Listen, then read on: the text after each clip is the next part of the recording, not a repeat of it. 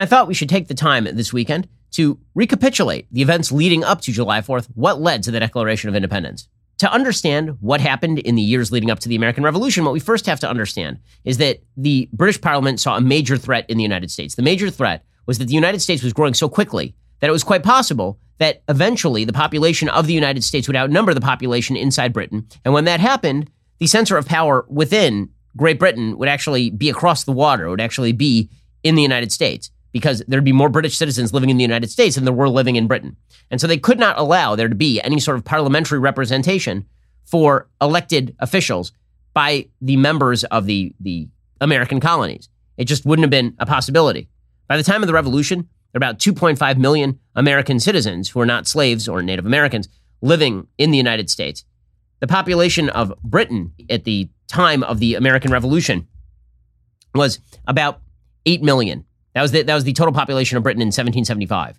So the the fact that the United States represented such a large number was quite threatening. Right? It was the king making power essentially, or parliament making power in the American colonies that scared the the bejesus out of the British Parliament. And so what you see is from 1760s on, the beginning of the 1760s, Britain continuously attempting to use the colonies as a sort of udder to to milk for purposes of adventures abroad. Because remember, the British Empire now, the sun never set on it at the time. At the time of the American Revolution, the British Empire spanned basically uh, uh, across the world. If you look at a map of the British Empire in 1776, it's astonishing, right? It covers all of Canada, it covers a large swath of Africa, it covers Australia, it covers large swaths of India. It, it moves into some of the Asian islands. Like it's, it's, it's enormous. And those are constituents, right? If you're talking about places where the British had dominion, you're talking about at that point nearly half of Africa, a large swath of the sub Indian continent, and control of the seas, essentially. So they had to get their money from somewhere. And the place they decided to get their money was from these American colonists. So this, the real conflict of 1776 starts much earlier. It starts circa about 1764. So 12 years in advance. So it wasn't like things just kind of blew up in 1775 there was a long train of abuses, again, as mentioned in the Declaration of Independence, that led up to this. So all of this really starts in 1764 when Parliament passes what's called the Sugar Act. The Sugar Act was designed to raise revenue. And so what they do is they increase tariffs on non British goods that were shipped to the colonies, artificially raising prices on the colonists living in the United States without their permission. It is an indirect tax.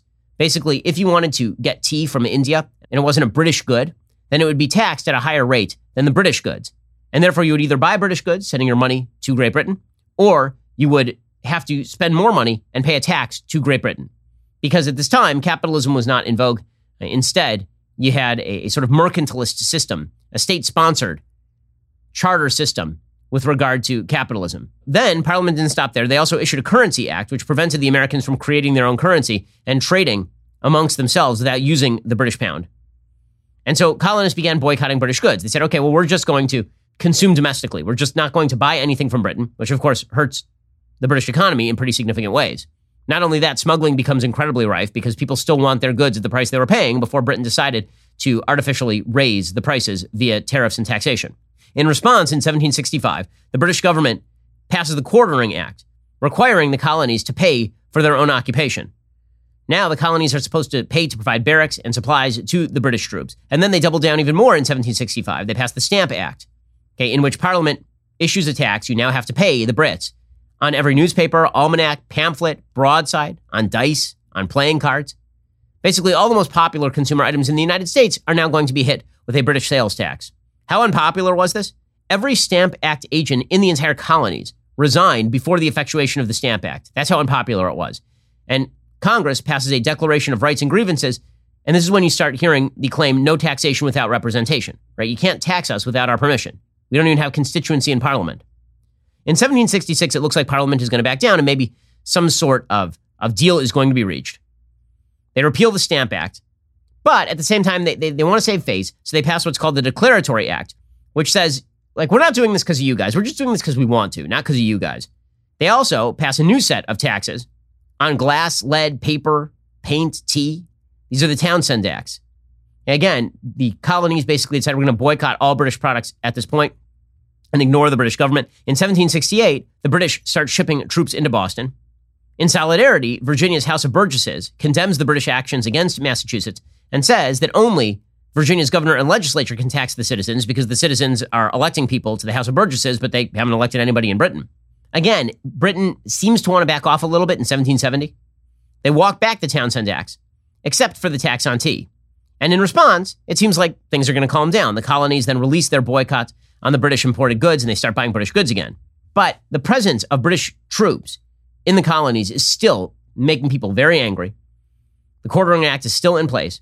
And this results in 1770 in the Boston Massacre, a famous situation in which British troops who are quartered in Boston are out in public, and a bunch of colonists, angry at their presence, begin rioting and chucking objects at them. And the British, confused, fire into the crowd, killing some American citizens.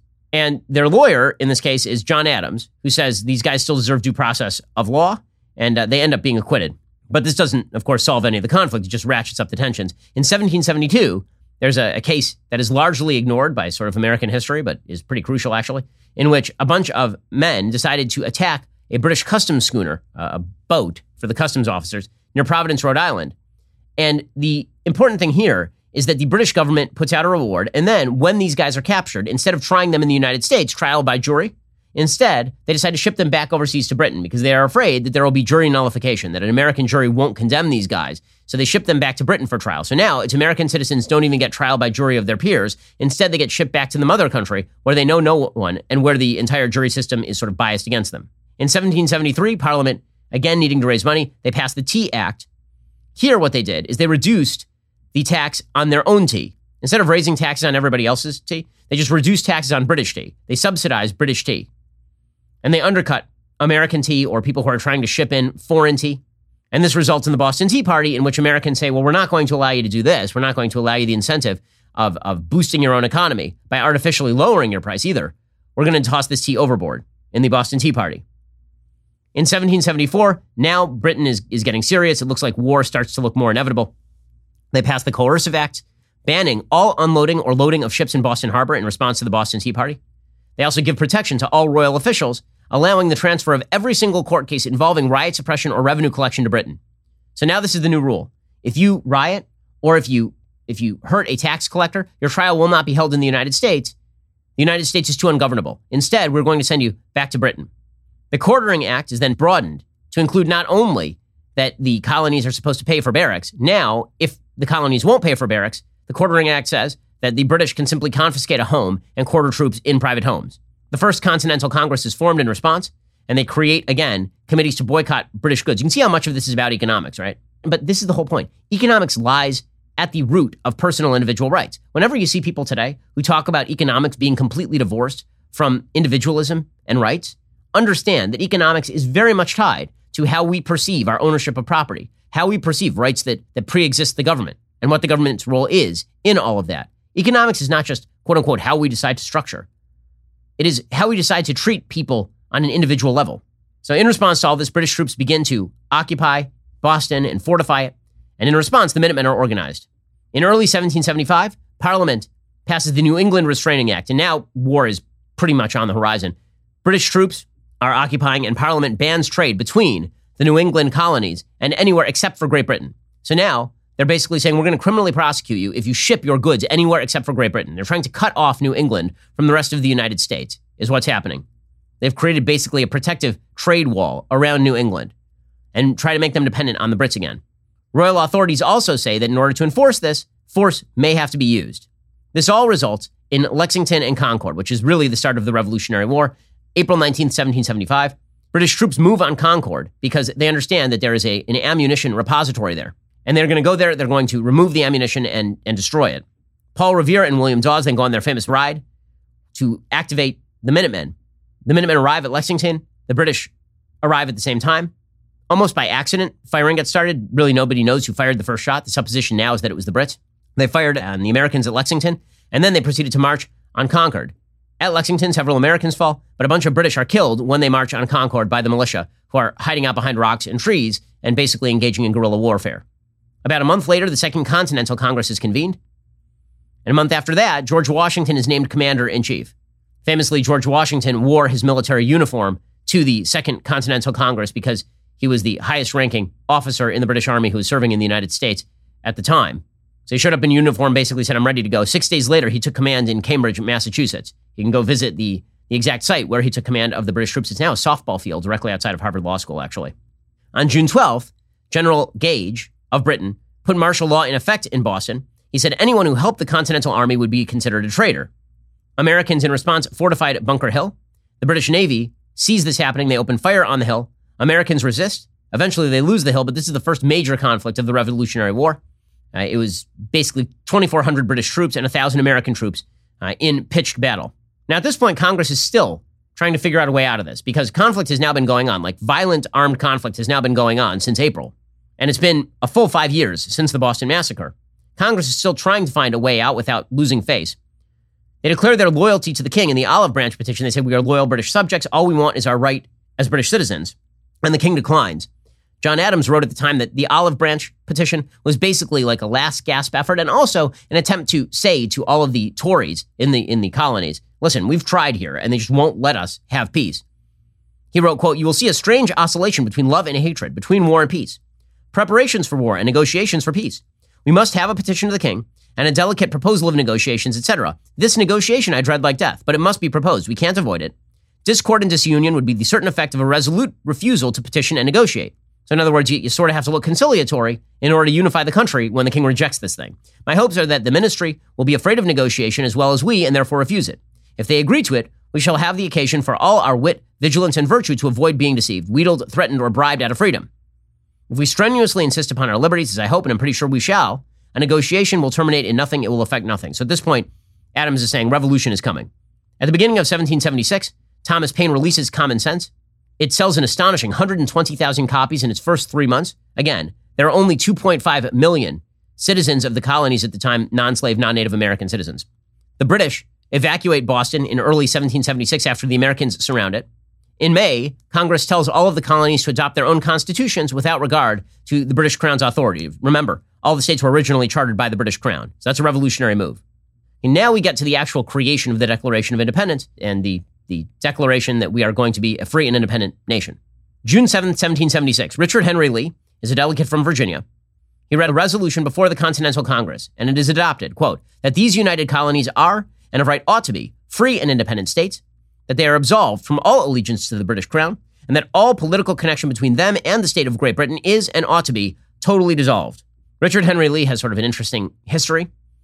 Originally, he was supposed to be the guy who wrote the Declaration of Independence. He's sort of been a little bit forgotten by history, Richard Henry Lee. Very famous family, obviously. His cousin, Light Horse Harry Lee, was a general during the Revolutionary War. You'll know that his son uh, was uh, Robert E. Lee, of course, who becomes another historic American figure. Four days later, there is a postponement of consideration of the Lee resolution and whether it ought to be adopted. And the reason for this is partially a delay tactic because many of the delegates, remember, communications weren't instantaneous at this point, many of the delegates had to go back home and get permission from their constituents from the, the Congresses and Houses of Burgesses and, and parliaments, et cetera, there had to be some sort of delay so communications could take place. In the meantime, the Committee of Five is appointed.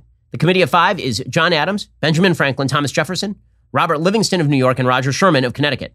Now, as I say, originally, Richard Henry Lee was supposed to write the Declaration. He couldn't because he was busy drafting the Articles of Confederation. He thought that uh, that would be overburdensome, and also his wife was seriously ill.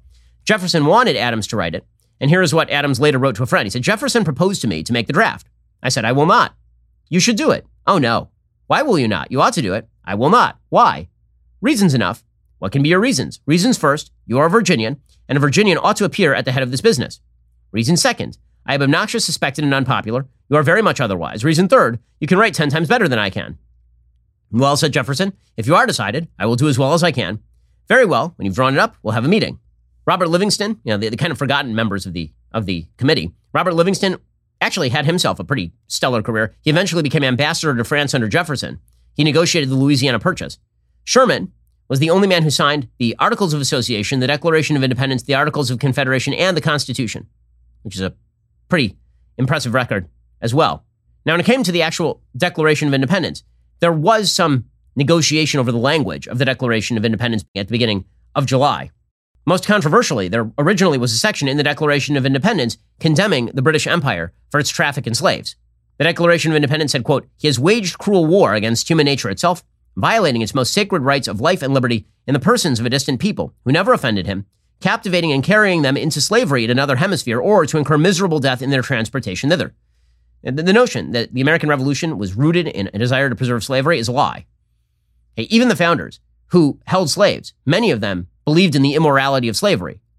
They were of divided mind on the subject at best. Jefferson is an excellent example of this. Jefferson, in the same document called Slavery Piratical Warfare, he mentioned the British made an offer in 1775 that if they joined the British army, they would be freed. And Jefferson uh, tried to say, well, you, the British, forced slavery upon the colonies, and now you want to free the slaves to fight against us. And that's not okay. Right? That, that originally was in the Declaration as well. This section was removed at the behest of both southern states who wanted to preserve slavery and northern states who felt guilt in having participated in the slave trade. Later, Jefferson would write in his autobiography The clause reprobating the enslaving the inhabitants of Africa was struck out in compliance to South Carolina and Georgia, who had never attempted to restrain the importation of slaves, and who, on the contrary, still wished to continue it. Our northern brethren, I also believe, felt a little tender under these censures, for though their people had very few slaves themselves, they had been pretty considerable carriers of them to others. So the question was, would there be a revolution or would there not? The language was removed. Same sort of thing with the Constitution. Would there be a country or would there not was the question. And slavery had to take a backseat to the eternal detriment of the United States. But that was at the time an insoluble problem. On July 2nd, 1776, the Lee Resolution was adopted by 12 of the 13 colonies. New York abstained. After voting for independence, the Congress made changes until July 4th and then signed the Declaration of Independence itself the adoption of the Lee resolution on uh, July 2nd is, it, is what Adams thought would be historic. He thought that we'd all be celebrating July 2 rather than July 4. He wrote, The second day of July 1776 will be the most memorable epocha in the history of the United States. He said, I am apt to believe it will be celebrated by succeeding generations as the great anniversary festival. It ought to be commemorated as the day of deliverance by solemn acts of devotion to God Almighty. It ought to be solemnized with pomp and parade, with shows, games, sports, guns, bells, bonfires, and illuminations from one end of this continent to the other, from this time forward forevermore. You will think me transported with enthusiasm, but I am not. I am well aware of the toil and blood and treasure that it will cost us to maintain this declaration and support and defend these states. Yet through all the gloom, I can see the rays of ravishing light and glory. I can see that the end is more than worth all the means, and that posterity will triumph in that day's transaction, even although we should rue it, which I trust in God we shall not. For a guy who said that he was a poor writer, uh, Adams uh, was not correct about that. So there's a lot worth celebrating. There you have sort of a, a quick history of the lead up to the Revolutionary War. A good thing to remember on this Independence Day. I hope that you're having a wonderful Independence Day weekend. And just remember all the people who have come before you to make that possible. We'll get to more on this in just one second first. Pure Talk believes in American values, and that free should mean, you know, like free. So when you switch to Pure Talk today, you'll get a free Samsung 5G smartphone. There's no foreign line requirement, no activation fee, just a free Samsung that's built to last with a rugged screen, quick charging battery, and top tier data security. Qualifying plans start at just 35 bucks a month for unlimited talk, text, 15 gigs of data, and a mobile hotspot. Pure Talk gives you phenomenal coverage on America's most dependable 5G network. It's the same coverage you know and love, but for half the price of the other guys. The average family saves almost $1,000 a year. So, I challenge you to choose a company that actually doesn't hate your guts and shares your values. Let Pure Talk's expert U.S. customer service team help you make the switch today. Go to puretalk.com slash Shapiro to claim your eligibility for your free brand new Samsung 5G smartphone and start saving on wireless today. Again, go to puretalk.com slash Shapiro to switch to my cell phone company. I've been using them for years. They're fantastic. You'll love them as well. Go to puretalk.com slash Shapiro and claim your eligibility on that free brand new Samsung 5G smartphone. Start saving.